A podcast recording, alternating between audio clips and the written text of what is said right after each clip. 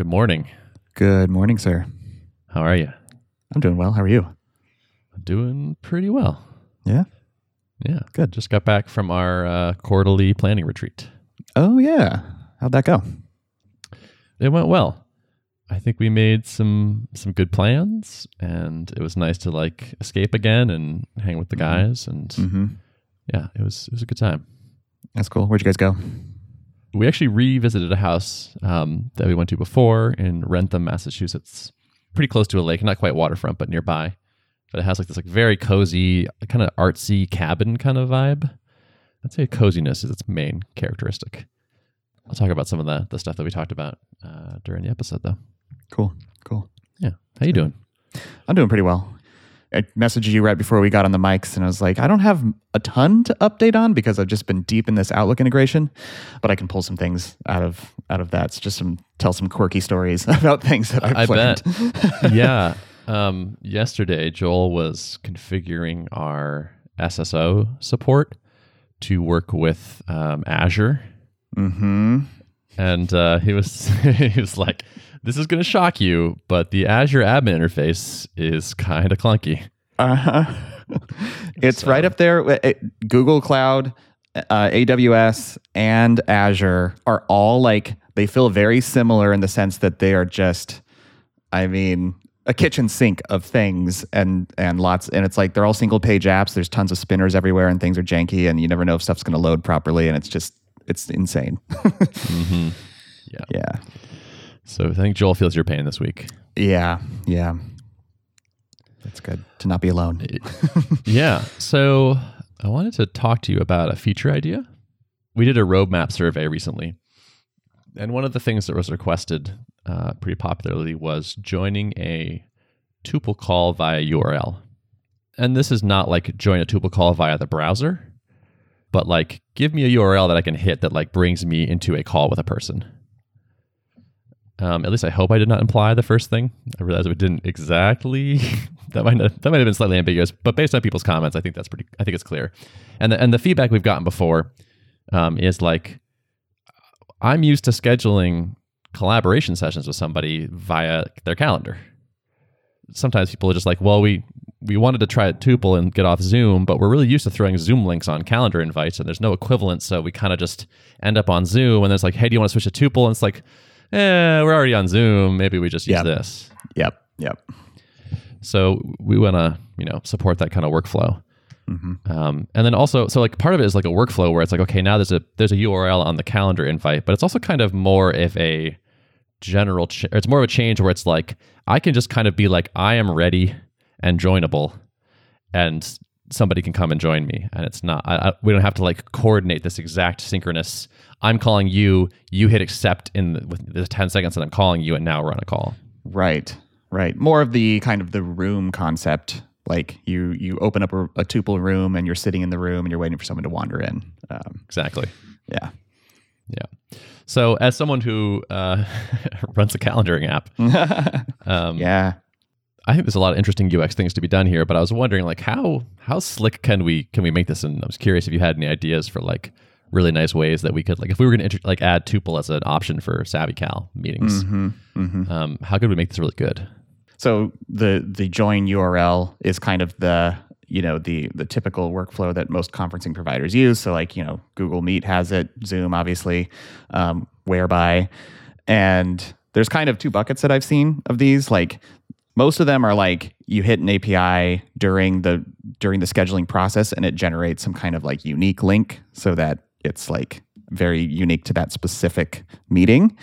But then whereby kind of breaks that mold where they're they're just driven by like your personal room URL and you can set or you can set these up in advance and then it's not like a random string identifying it. It's like a it's like, you know, whereby.com slash Derrick or whatever. So Tuple could definitely get away with that kind of model as opposed to the unique thing because it's all it's not a service that anyone on the public internet who has the URL could wander into. Like you have to be connected already on Tuple, right? Presumably. So it could be something like, you know, tuple colon slash slash uh, Derrick or something in order to like get in a room with me. Um, In- interesting. Right. Yeah. That's kind of cool. The, the, like the how unique is this URL is kind of an interesting idea. Or like is it when I add a tuple URL to a meeting or to like a calendar event, should it be about the call or is it more like the person, like the host? Right. Right. Yeah, because if it's just the host, then it's like, well, I guess yeah. What what would happen if if multiple people clicked that? Would it route? What does the routing look like getting you into the basically the same session? Um, Right. Like if there's gonna be three people on the call and one of them is you and it's like two it's like slash slash Derrick and then Ben and Joel click it. Are we dropped into your room that's not that's that's already active or something? Yeah, that could be. Well, and here's the other thing you could do. I mean, so kind of sticking with like analogous to what Whereby does, you basically preemptively create these rooms. And I've I've peeked into some like bigger team accounts and like you can go crazy with these. Like you can have individual teams within your company can set up various rooms and they can like um, attach properties to them. Like you can pre-configure them so that there's a certain like waiting room policy and there's a certain like um, experience once you're in the meeting.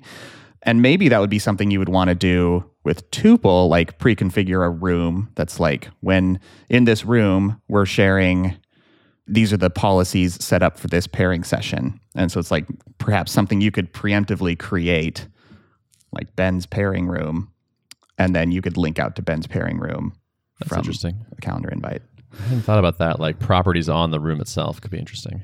even if it doesn't make a ton of sense, like there's not a ton of configurability right now, it, there may be down the line, especially as you allow more more parties to be involved and more kind of complex like permissions scenarios and stuff. Yeah, exactly. Hmm.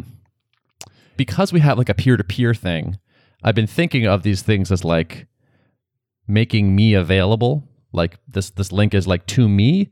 That seems like the wrong model. Like the the thing that goes to me is calling me. And that requires me to be immediately available and accept it. This is a place to go to meet each other. And that's that's what gives you the async thing. So like it's not really slash slash Ben, it's slash slash Ben's meeting spot or, you know, pairing room one or whatever. Yes. Yep. Okay, so like one setting on this on this place could be it could be that it causes a notification to get pushed out if someone joins it to me, Right. for example. Right. Which is sort of what happens like in a Zoom room. You know, if you have a meeting room and someone joins it, you get an email or push. No- I don't know if you get a push notification, but you know, it basically notifies you when someone wanders in. Um, Yep. I always hate those emails. Yeah. Like I guess it has. Co- I guess it saved me like once or twice where I've forgotten a thing or like I didn't see, see the the thing. So I guess maybe they're a net good, but like ninety five percent of the time, it's like the first person joined your meeting that you know that's a recurring meeting that is you know has been on the calendar and you were there, but here's this email from when it started. Uh, yeah, it's goofy. So I would like to be smarter than that for sure. Yeah, maybe we give a little like a little uh, notification bubble kind of thing on the tuple icon when someone joins. So like maybe there is an owner of a room. Maybe it's like maybe it's like it's Ben's room. It's not an unattached room, and that way it's like okay, if someone joins your room, you should probably know about it. Right, right.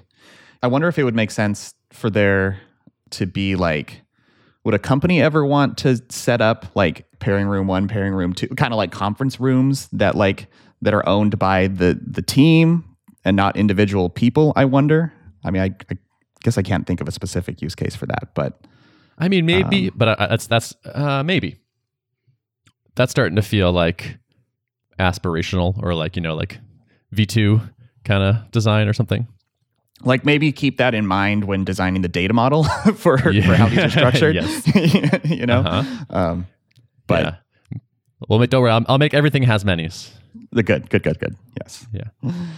So yeah, then then there's some interesting sort of UI things, which is like, how do you, let's say you and I have are trying to do a thing. We're going to pair.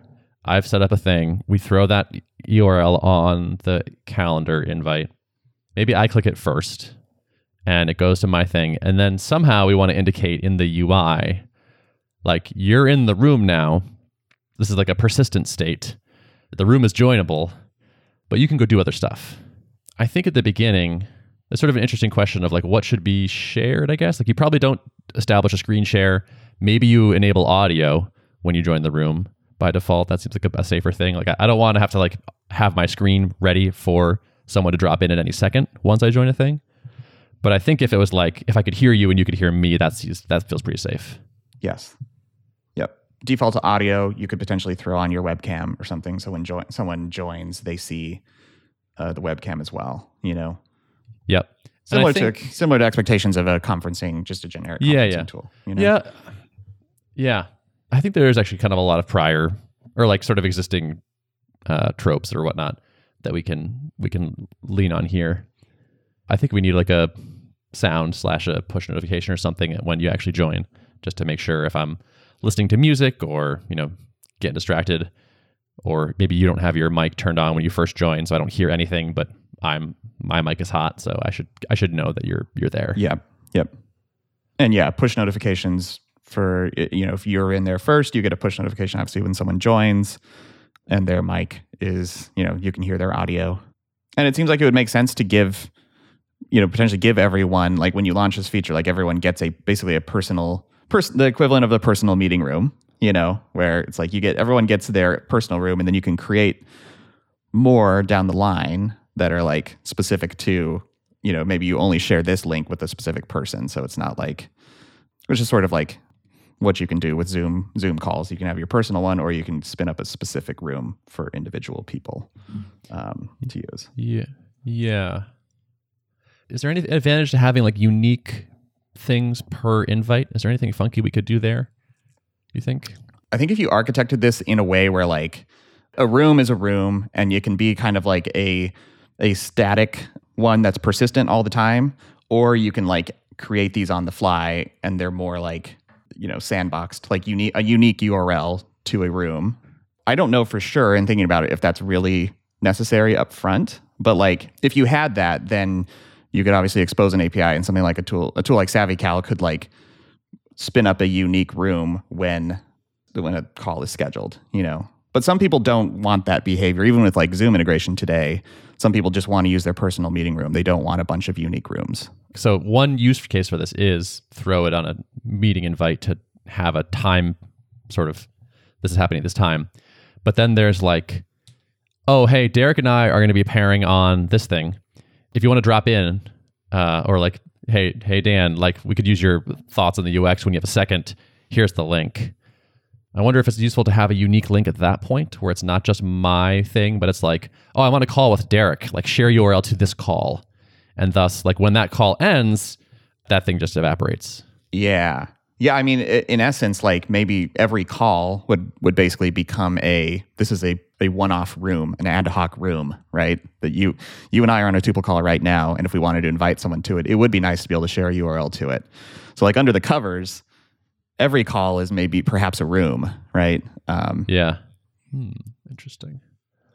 Yeah, is that better than if it were just if I just gave out my slash Ben room for some reason? I guess I guess because if the person tried to join it after the call had ended, maybe we go, "Oh yeah, sorry, that session's gone." As opposed to me getting a notification like, "Oh, hey, Dan joined your room." Maybe that's better. That might not actually be. I might want to know that, like, oh, Dan tried to join us and we were done. Let me just go hop in there with him real quick and explain what happened or something. hmm Right. Because Dan joining your room when when you're not in there would be effectively Dan calling you, right? Yeah, yeah, right. but now it's just now he's calling you from a place. He's calling you in like a public place where like if someone else had that He's calling me out. Right, he's calling you out. so if he called you on your slash Ben and then someone else happened to like enter your slash Ben, they could just like wander into your conversation with with Dan. Um, Yeah, right. You and I are done. Dan hops in afterwards looking for me. I'm trying to start a new call with somebody else. Uh, maybe if that had been time bound or related to the specific call, that's better. Then we don't like have accidental collisions. Yeah. Like I could see, so for example, we're recording this podcast, we're using Tuple to talk to each other. Every week, it's like we have a scheduled time when we're going to start. And then we're usually one of us is like making coffee or like doing some some little errand right before, right? And so then it's kind of like, well, I'll call you when you're ready or you call me when you're ready. But if we just had an AOP room You know, it's just like, well, I'll just meet you there. When we're both there, then we can start. You know. Um, Yeah. Also, the AOP room, I could say like when I join AOP room, turn on my webcam, turn on my audio, don't do screen share, set the quality setting to this or whatever. Like this, yeah. That's I, I, I could see why settings and like event based settings could be nice there. Because I always use the same setup with you, and so if it just enabled all the things that I wanted, that would be handy. We could remember choices based on based on the last thing you did, which would be cool Yeah. we always coordinate via text. Like, I need two minutes, or like I'll be there in a second. Like, okay, call me or something, or call me when you're ready. And that's it's like it requires this extremely synchronous handshake. Is a room actually just like a way to spin up a uh, to initiate a call that is like in a state of it's in a pending state sort of like so if you hit a room url it's basically like under the covers it establishes a call that only includes one participant but someone else can also hit the same thing and get to the same session basically Mm. Yeah, that sounds about right.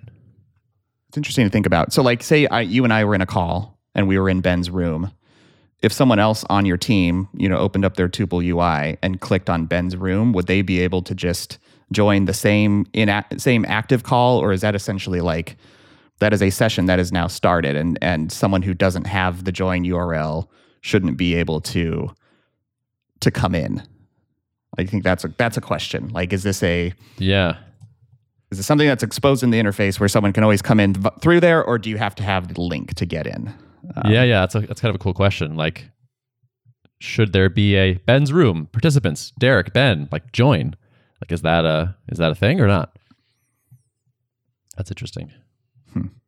Like, we generally default towards like very permissive things, where it's like, okay, you're you're using this with your coworkers, people that Yeah. you implicitly trust. So we don't have that many limits on things. Right. Um, You already So have to like a- establish, yeah, team membership and or friendship with people in order to be um, to Right. see each other's activity and online state and stuff. So Yeah, and you probably yeah, you probably have to establish the friendship before you could join via someone's URL probably or maybe we do that on the fly. Unclear. that does open up the possibility for more connecting because like if i wanted to pair with adam Wathan or something like we all have so many email addresses these days i don't really know where to find adam. Is it his gmail? Is it his tailwind labs email address? But if if he had just shared like a join url with me and then when i when i click that it's like hey you're connecting with adam and we're going to become friends now or whatever needs to happen then it seems like that could spur on a lot more like connecting with people who are not necessarily on your team and that's probably a good thing stick, for the stickiness factor for tuple right if now you're kind of building this network and this friends list Yeah, I like that. Uh, it's also we can do the uh, the Derrick Reimer patented uh, reserve your URL scheme. yeah exactly yep That's pretty cool. Yeah, I think I like that connection idea where it's it's like it's this is the the one stop shop to to get access to me versus having to figure out which email is right. I like that. That's cool. yep yep Yep. Hmm. Okay. Well, cool. I think that's kind of a good exploration of that. good yeah that was fun Thanks for your thoughts. I like course, honestly for kind of forgot we were recording for a few minutes there. i know that's when it gets really good right Yeah, I was just- legit just in uh, brainstorming mode. yeah that's good that's good stuff That's cool. Yeah. So how how is your uh, excursion into Microsoft Land going? Are you close? Oh gosh, I'm very close. I would say I'm I'm rounding the corner. Um, like I'm adding new tasks slower than I'm chipping them off, which is a good point to reach in a project. you know.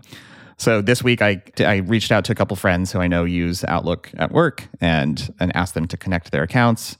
And of course, you immediately learn things when you connect real world accounts. So I all seeing all kinds of different event types and like, oh, here what happens when someone books an all day event, but their time zone is set to something funky, and what happens when, and my gosh, like calendar data models are so weird. You can tell this stuff was like legacy that has changed has been like shifting over time but that was like invented in the early 90s or something like because it's like there's clearly things that are like bolted on like we didn't consider this and so we're now we're adding it in but we can't break existing like systems because i mean calendars for the longest time were like apps that you installed on your local computer. So like, you know, Outlook desktop and I just discovered like how Outlook handles time zones. Like they they will they like to default to use like um like time zones that are not standard in the standard time zone database, like the string US Central Time, which is not a time zone you can pass to any library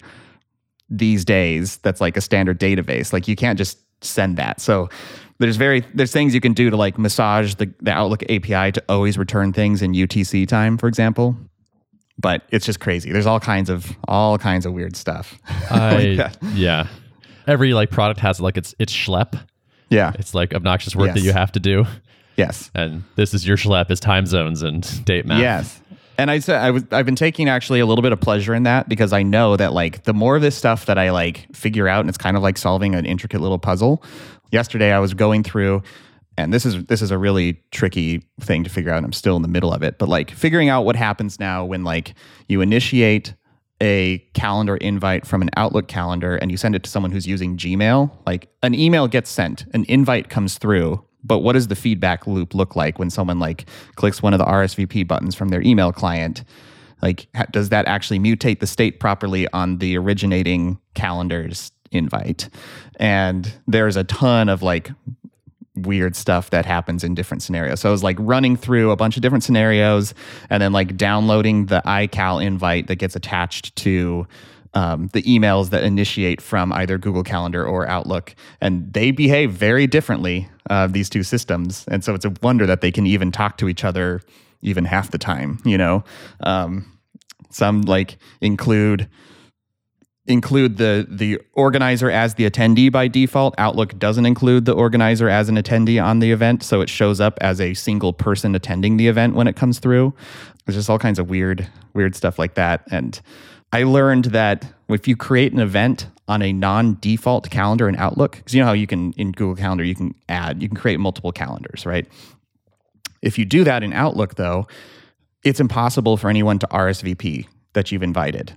A little notice just pops up in the UI when you add an, an attendee, and it's like, by the way, people won't be able to RSVP to this, but you can still receive emails from them indicating that they're coming, but it's not going to show up that way on this invite. Like it's just a, it's just something they're like, yeah, we we haven't figured this out, so sorry, Wow. it doesn't work. Thanks. yeah. Well, you said you were feeling good, and I, assume it's because it's like you're you're digging the moat, basically. Yeah, yeah. So like a, as I deconstruct these things, it's like okay, that's this is how this is how these things work, and this is what I need to do to make sure that they can talk to each other. And like none of this stuff was obvious. You couldn't just read docs and figure it out. Like none of, a lot of this stuff isn't documented, so you just kind of have to deduce it yourself. But it feels good when you when you like uh, you know unpack some of these things and then figure out how to make them how to make them all work. So getting there, getting there. Nice. That's Yeah. cool. Do you have a, a date in mind yet? You think? So I'm I've been trying to figure out like what the best rollout process for this will look like because I feel like realistically within within let's say a week from now, I will feel pretty dang confident that people can actually start using this in production. And so I've thought about like do I do I go through the the trouble of like recruiting a a beta group from like my broader customer base to like invite people to use it and and set time limits around that? Or do I just kind of let customers know like hey we now have the ability to connect outlook calendars and we're just rolling this out so there may be issues and like maybe put like a beta flag on it just to make sure people know like if if you run into something weird please let me know. I lean more towards like i don't want to be in this long protracted like beta period with this thing. Like if if it's seeming to like function pretty well then I want to err on the side of like just letting people start using it and sign up with with Outlook calendars uh, and not not drag this out. I would So- want to to like email your marketing list or like people who haven't signed up yet and say Mhm. like I'm looking for a handful of people to get the first set of access to this. Use that to like convert some customers, iron out the bugs, and then email them again and be like, okay, now it's open to everybody. Feel free to jump on here. Bugs have been squashed, and turn it into kind of almost like a you know sales approach slash marketing launch that kind of thing. Mm-hmm. I'm, what I'm a little worried about is I've um told some people recently who have asked for the integration, like, hey, it's actually getting really close, and we may need some folks to test it out. Would you be willing to test it out? and I've gotten a couple of responses that are like, "Yeah, if I can get a sweet discount," and uh, and I like, like so I'm a little I'm a little bit leery of the of that coming off as like, "Oh, so you want me to do you a favor? Well, just give me a discount and I'll test out your thing for you." Which I I hate that phase, you know. Yeah, totally. Um, yeah, they'll just just don't do that. Yeah. so maybe the answer will be like, do you want to test this out? And like only only people who really want to like use this product and pay for it are, you know, that's that's the requirements of the Totally. of the thing. I would I would say that like this is not like a free beta test. This is like looking for several people that want to become customers and help us make this feature great. Yeah. Yeah. So yeah, I think realistically within within a week or so, and and it's not far off from my. I I said Q1 was my goal for this, and and here we are. It's April 1st, so I'm feeling pretty good about like You're late. almost, but only by a little bit. Okay, only about a little Uh, bit. yeah, yeah, Only 11 hours so far. right. yeah, I just have a clock up on the wall ticking down how late I am on shipping this. Uh, Mm, keep me motivated. that sounds like a good feature for startups. yeah.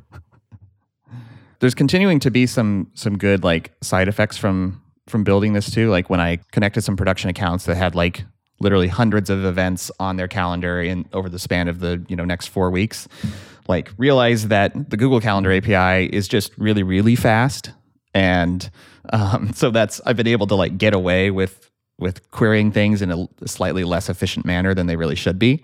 So I hooked up this, you know, this Outlook account. It's like the spinner spun for like six seconds and then displayed stuff. And I was like, okay, that's not going to work.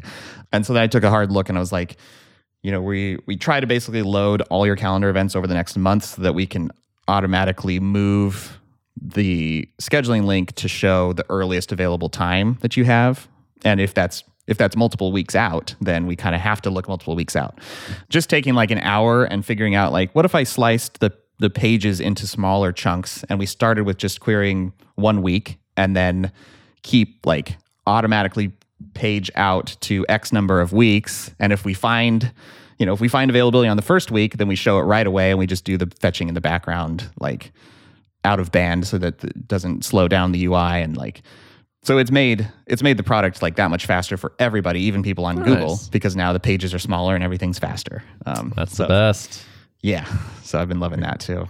Very cool. Yeah. Solid. Nothing like a little outside pressure to kind of improve the system. Mm-hmm. Totally. Yep. Yep. Yep.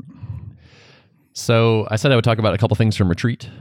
Just a couple of quick topics. Um, one is that we are uh, decided to start uh, enroll in a bug bounty program, which I'm pretty pretty stoked about, like security bug bounty. Uh, we're using this company called Federacy, which is a Y Combinator company. Just two founders and then like a their sort of pool of security researchers. Pretty excited to try it out. Like we we're gonna get like sit in a shared Slack channel with them, and we're doing their managed program. So the idea is like we write up some documentation on how security researchers can sign up for Tuple, and then uh, here's our list of what we'll pay for what kind of bugs. And the Federacy folks will do kind of a first pass triage kind of validation phase on the reports. Um, and then the legit stuff, then we get to look at and pay out and remediate. Nice. Yeah. What was the main like impetus for doing this, uh, or like, I don't want to write an email that's like, Dear all customers. right? yep. Um, And so we're going to try to not do that. Yeah. That was the impetus.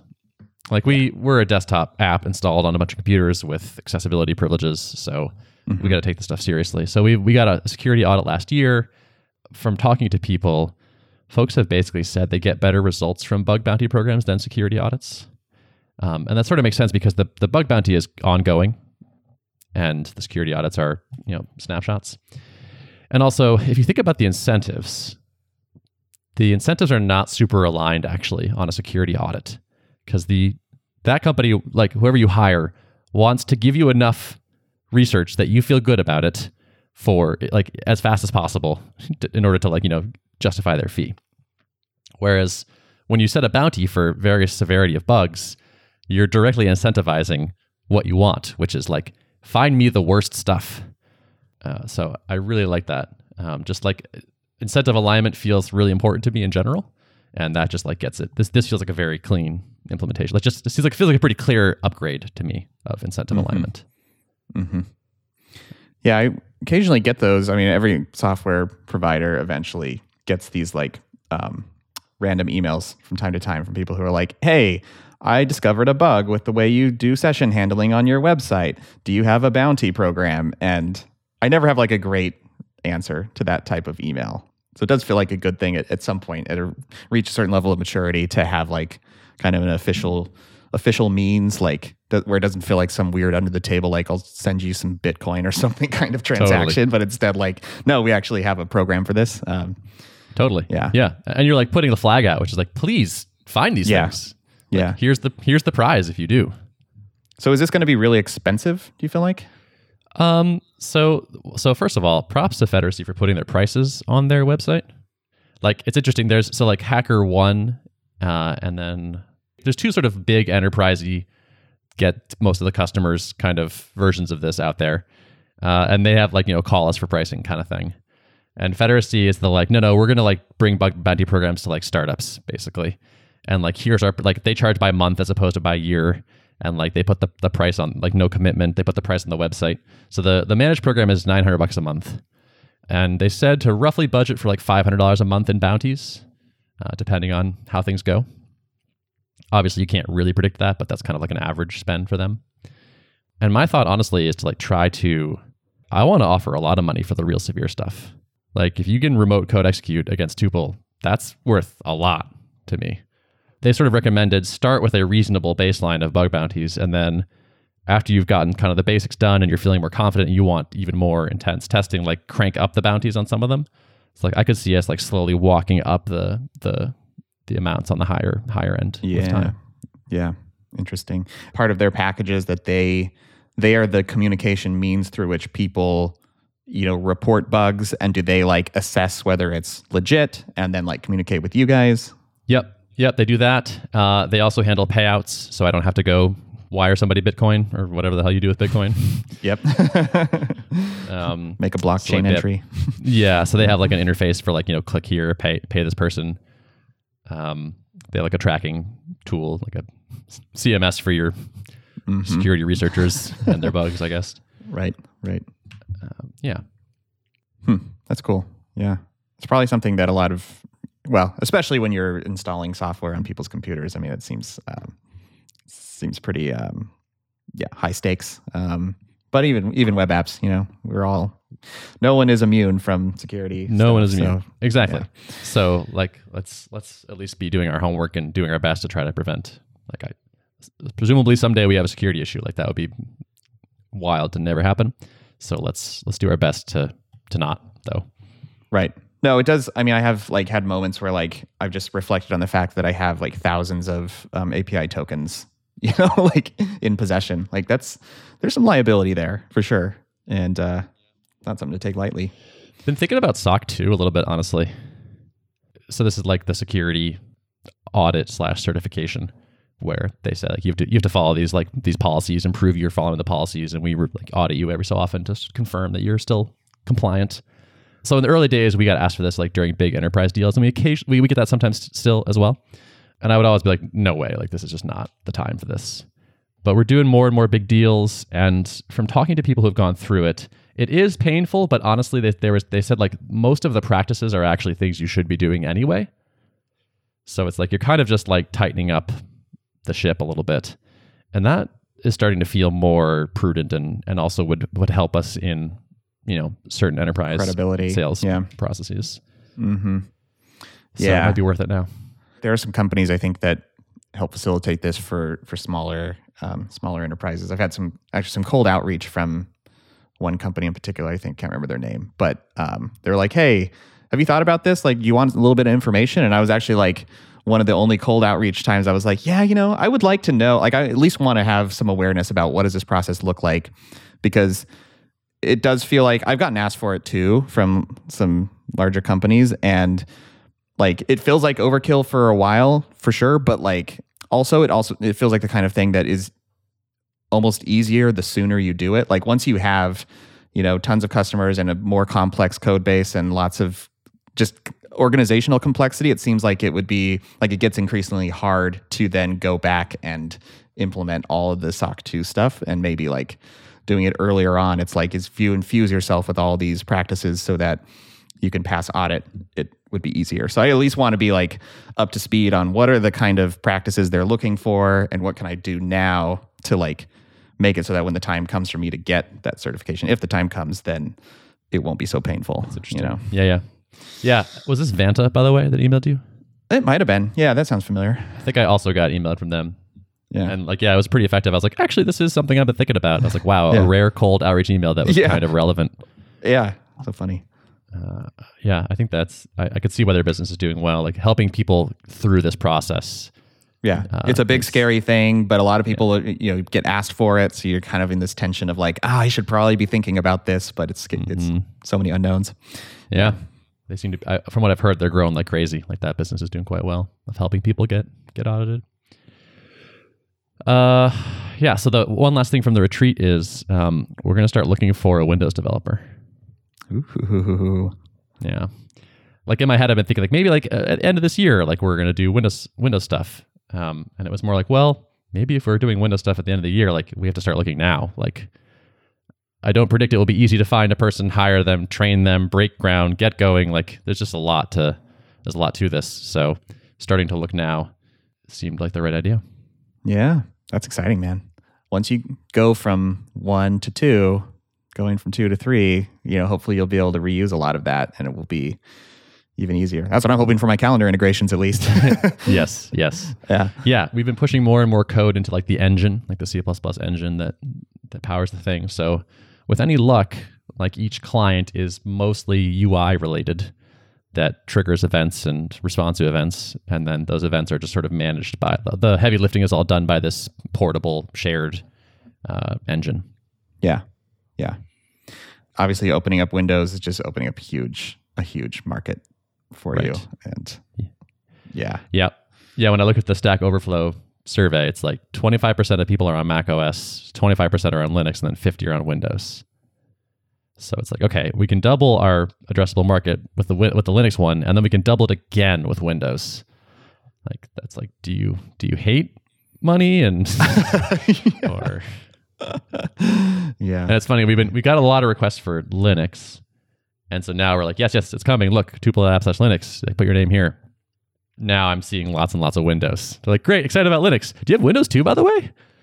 Uh, so it's and like you know we have like we have a, a big customer that's renewing. It's like a six figure customer a year, and like this year they were kind of like. We're getting more and more devs on Windows, and it's kind of a bummer they can't use tuple. And it's like, uh, like, yep.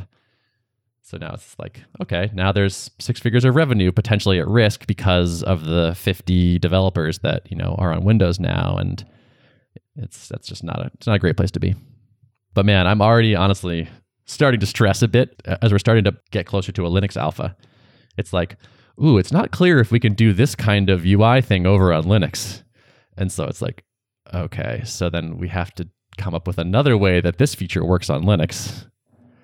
And also, we're pushing forward on the Mac client.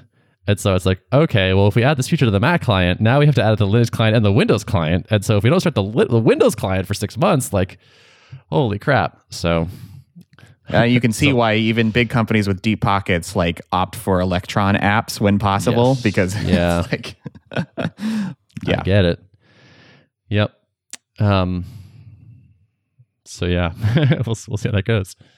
I mean that's I guess um, incentive to keep the product really simple and narrow in scope, right? I mean, Mm-hmm. the more the more focused you keep it, the less you have to replicate, at least in terms of um, Yep. you know. UI also the stuff. the pushing the stuff into the engine it's like if we decided that like a thin web view kind of wrapper was right for the ui for windows and linux or something that's that becomes an easy change versus like everything is mired together in this giant ball so like maybe the part like i don't think that we would go to electron but like maybe the parts that we need for the ui can be some sort of trans like so we're actually we already are kind of doing this which is like we're writing the linux ui in gtk which just can translate into native Windows components already. oh nice.